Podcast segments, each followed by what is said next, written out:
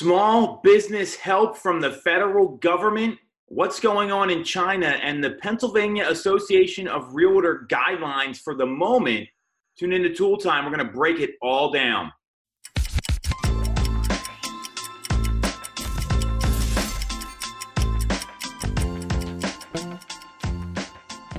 I'm Tom Toole. She's Jess Lyon. We're still coming out with content, still putting out good information on Toole Time here, despite having to do these grainy Zoom videos. Not our preference, but that's how we're rolling. It's the new norm.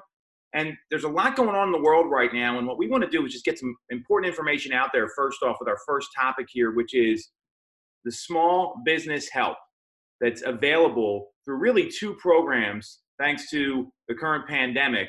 I'll break them down very quickly and then we can kind of go back and forth about it, Jess. So the first one is the Payroll Protection Program uh, where the payroll protection program, they're going to loan two and a half times the business's average monthly payroll, and that includes payroll expenses, salaries, as well as health insurance. Uh, there's going to be a fixed 4% rate. Part of it's going to be forgiven depending on what the time frame is. And the deadline or the, the ability to start filing this is today. However, it seems like a lot of banks aren't ready for this, and the guidelines are constantly changing. It's very fluid. So, what do you think about all this, Jess? Yeah, I think that it's it's great that they set out. I mean, we had like an infographic on all these things that it's going to help you with: low interest rates, um, up to two and a half percent, or up to two million dollars, things like that. But in a normal market, I was reading through this article and then in, on NerdWallet, and then another article from Fortune.com.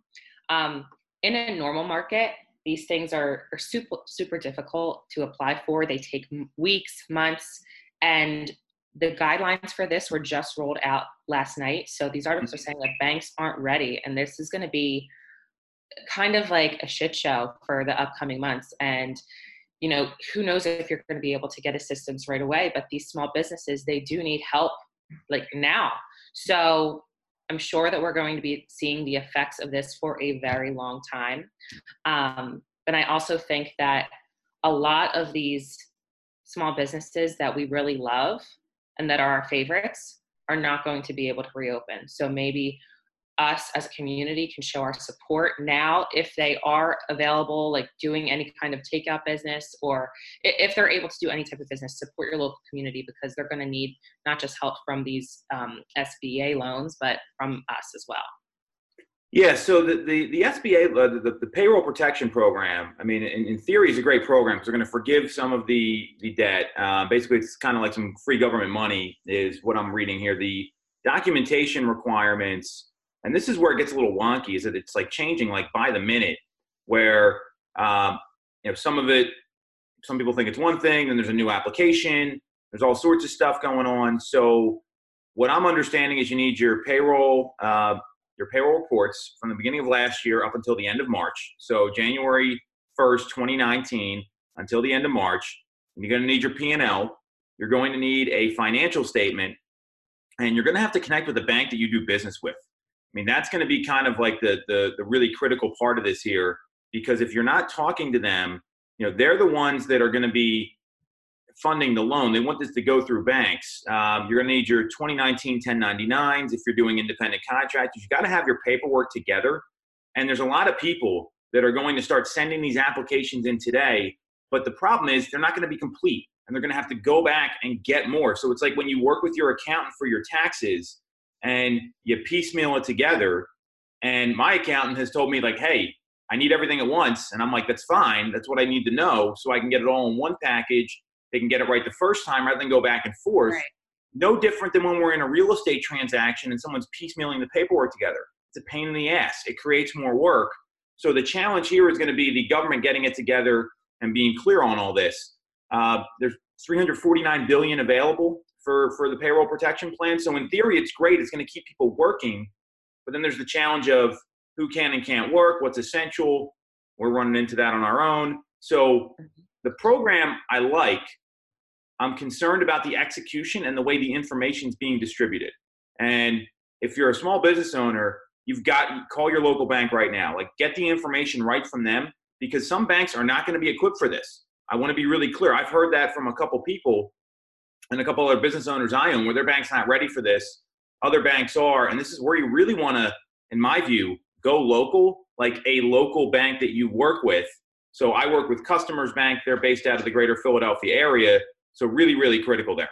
So make sure to contact your local lenders, talk to a local bank. That's going to be the best way for you to get the right information about this. You can also go to treasury.gov and they have kind of a checklist on there, at least the most current one. But again, this is super fluid. So you really got to be in tune on this is going to be a changing atmosphere, kind of like everything we've been dealing with. Absolutely. So PAR, Pennsylvania Association of Realtors, they have a list of frequently asked questions about the coronavirus. So if you want to go to the website, it's parrealtors.org slash coronavirus. And it's really telling agents what they can and can't do. And this is based on information available as of 7 p.m. on the 1st no April Fools here. This is this is what the governor's saying. So the um, the the big question that I've seen is that real estate's not considered a life sustaining business right now or an essential business in Pennsylvania, and what's happened because of that is we have to do everything virtually. So when people think of a virtual showing, I think a lot of agents are under the misconception, hey, I can go to a vacant property and walk through with my cell phone and do a FaceTime you can't do that. That's actually it actually very clearly states on the website that is not allowed. Any in-person activity not allowed.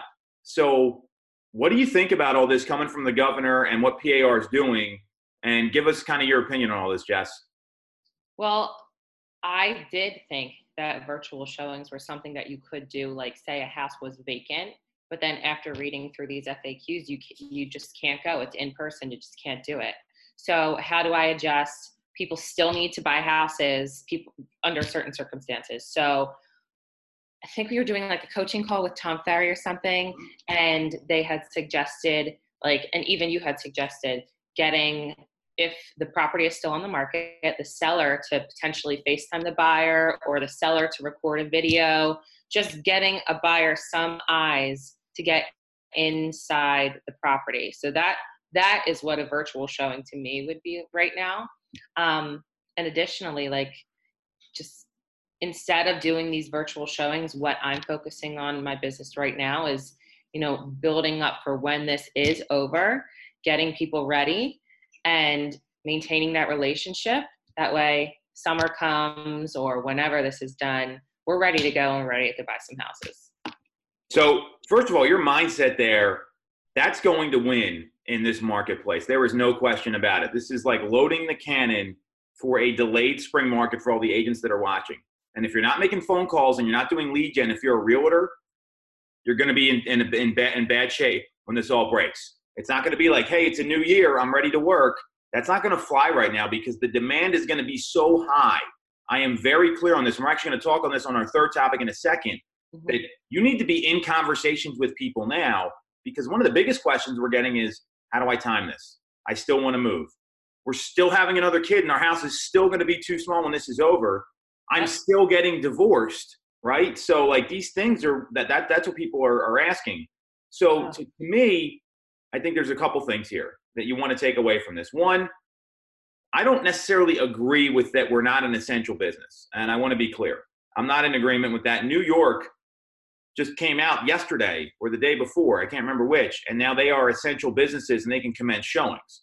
That was a big flip because that wasn't the case. New Jersey, Tennessee, California, Connecticut, lots of states, I think even Maryland and Virginia are essential. So I don't agree with that. It doesn't matter what I agree with and what I think is right.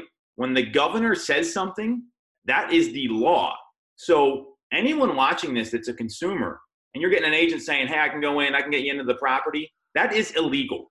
I want to be super clear about this. That is an illegal act that if you're trusting that person, what else is going to happen in the transaction? I'm not in agreement with the governor's stance on this. I, I, I, I totally disagree, actually. That's not the point. The point is we have to comply with the law. And anyone that's not doing that or trying to bend the rules, is that really who you want representing you in a financial transaction? So that's number one. Um, secondly, if you don't have someone that's embracing technology working with you on the sell side, meaning a detailed video tour. So we've recently pivoted where now when we start taking listings, we're not going to do just the quick two or three minute video. We're going to do the 20 minute video walkthrough where it's like someone's walking through with a cell phone, touring the property, just like we talked about, and showing utilities. That was a great call we got from Josh Martin. Hey, I want to see the guts of the property, not just the good parts, because that's what really get inspected. And we need to start thinking like this because people are going to start to buy more virtually. There's going to be an impact on the market here afterwards that they may not. I mean, people don't even look at homes if the photos aren't up right now. But moving forward, what may happen is, hey, I'm just going to go look at it and I'll check it out at the inspection. So then the question is, what you know? I think the third thing, and, and I want to get your take on this because we talked about it too. Let's say you got a buyer, they go walk, walk, they drive by the property, they check it out, they look at the video that's online, the photos, they want to buy it how do you protect them? So I know we talked a little bit about this. What's your what's your thoughts on that, Jess? They like the property, they want to move forward. You submit an offer, you get them under contract. You have your inspection contingency period. You can go through the property, and if something comes up that you didn't see, you are able to get out of the contract and get your deposit money back. You're protected.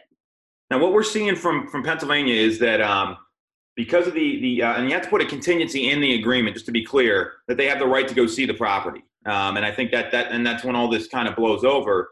And doing that, I mean, that gives the buyer some control, gets the seller a sale. So there's not really a downside to that for either party, as far as I'm concerned.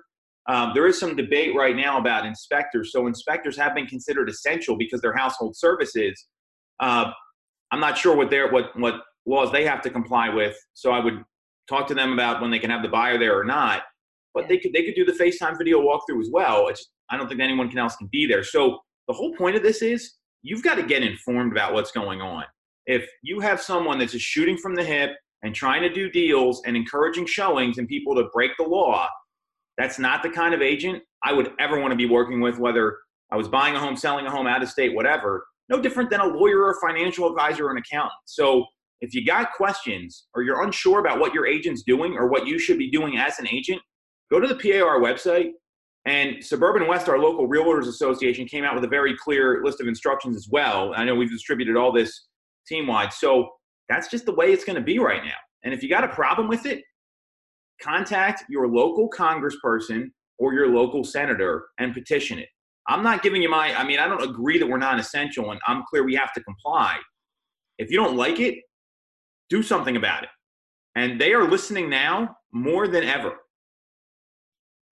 I really like what you said there, Tom, about working with an agent who's just not trying to get deals done and trying to help themselves, basically, because there are agents who do know what's going on and are actively trying to know what's going on, and you should, and trying to help you. I mean, that's why I'm in this business while you, you started the team to help people in the biggest transaction of their life. So you don't want to just go with someone who's just trying to get, it doesn't care if they get you or anybody else under contract. You want to go with someone who knows what's going on and really is going to be able to help you and tell you how it really is. Hey, I'm not allowed to show you this house right now, but there, these are our options. For, for sure. And, and again, the website, I'll have Nick put this in. It's P-A-R or it's parealtors.org, excuse me. So P-A-R-E-A-L-T-O-R-S dot org slash coronavirus. It has everything there. Cool. So the third thing we got happening here, and this is this isn't national news to me. This is just real estate news that we need to be aware of. Um, according to the South China Morning Post, China's housing market has really sprung back in their tier one and tier two cities, meaning their larger metro areas and they saw property sales triple in March from February once they kind of got past some of this coronavirus uh, issues that they've been dealing with, which we're dealing with now. They were there first. So I read through the whole article. It's got a headline. You want to get read, read through the guts of it. What do you think on this, Jess? Tell us what. Tell us where you're at. We spoke about it on one of our other calls a few days ago. I think maybe Tom Ferry might have said it about um, he's getting a lot of love this episode. um, he talked about, I think it was either not panic buying or like revenge buying or anger buying or something. Revenge like buying. That. Revenge buying. So I, I do expect like floodgates to open when this is all done and people are going to be out there hitting all different types of markets but especially our real estate market they've been inside they need to buy there's going to be some sort of floodgates that are opening now am I going to try and work with someone just because they want to make an irrational purchase or an irrational decision? No, that's where we come in and we kind of give our expertise and make help them make the right decision. Um, but definitely, I do think that this is going to open up a big market when this is over. So we for sure need to prep ourselves now and like getting organized, getting your systems in place for when this is done, staying in touch with people who are going to be ready to buy, and just taking the time because this will end. I, th- I think a lot of people have this misconception that there's no end in sight right now, but it will be over and you will have to be prepared. So now's the time to do it. Yeah, and I, I think all, all you can do is, you know, when, when you look at making real estate decisions, past performance is no, isn't a guarantee for the future, but there's really nothing else you can go by. And looking at this, this is the only sample size that we have here. And Ray Dalio, if you don't know who he is, Google him. He's one of the best business people of all time. Wrote the book Principles. There's been he has he has a theory or these principles that, that have to do with his business, and he calls it just another one of those. Meaning, there's never anything that's happened in the world that hasn't happened before. Even this, there's been pandemics like this before. So you have to look at history to kind of guide you and then identify the situation that we're in. So, excuse me. So looking at the, you know, from from what, what we're seeing in China, and there, there's a, there's an asterisk here I'll share with you. Uh, but the transactions in at least uh, eight large cities: Shenzhen, Chengdu, Fuzhou, Hangzhou, Huan, Yangzhou, Shantou, and um, I'm not seeing the other one here. The volume has surpassed the av- average levels in the final quarter of 2019, according to the Chinese Real Estate Information Corporation, CRIC. So that's like National Association of Realtors. And right. the thing you need to kind of be aware of, though, uh, is the deputy head of the E-House China Research and Development Institute. His name's Yang Hongzhu. Um, they did, he did come out and say that prices of some of these projects were capped by the government, lower than the market. So some projects were more popular, and there's restriction on housing and lands pricing also created some room for arbitrage. So people are kind of rushing to buy properties and developers are scrambling to buy land. What I know in our market is there is like no new construction at all besides Philadelphia, and all they're doing is tearing stuff down. So, I mean, when I say no, I mean very little, and usually pay a major premium for it. Inventory's been so low here that our demand was already sky high before this happened. Even last month, I mean, up until we really got shut down here, we saw a real fever pitch in the marketplace mean, over the pet, the last two weeks of um, of, uh, of, of of September here, and we saw numbers in Chester County. We saw 198 homes sell, 210 homes sell in Delaware County, 367 in Montgomery County, and 403 homes sell in Philadelphia. I mean, those are big numbers. That's over a thousand properties in a two-week period. So that demand is definitely there. And all we can do is look at this and say, okay, we're going to come out of this. And I don't know how many people you've talked to on the front lines, and this is where like the lead data doesn't always add up to the sales because the sales is a very lag number. There are people that were like, "Hey, I was ready to move. I got to get out of this place. I want to take advantage of rates." So they're gonna still move. And seeing what's happening in China, and again, we can just look at the data and we can try to interpret it. It's a good indicator that we're gonna come out of this okay. All the more reason what you said earlier, which I love, and we've talked about one on one, we've talked about as a team if you are not getting on the phone right now two, three, four hours a day, talking to people and getting an idea what their plans are and helping them time this, you're, you're doing yourself a disservice as a real estate agent. That's all there is to it. You're letting yourself down and you're not going to be positioned to come out of this and have the cannon going off and, and being ready to roll. Absolutely. So we're going to skip the motivation this week. We're just going all facts, all data. Jess, Great stuff. Love your insight. We'll be back next week. Thanks for watching, everybody.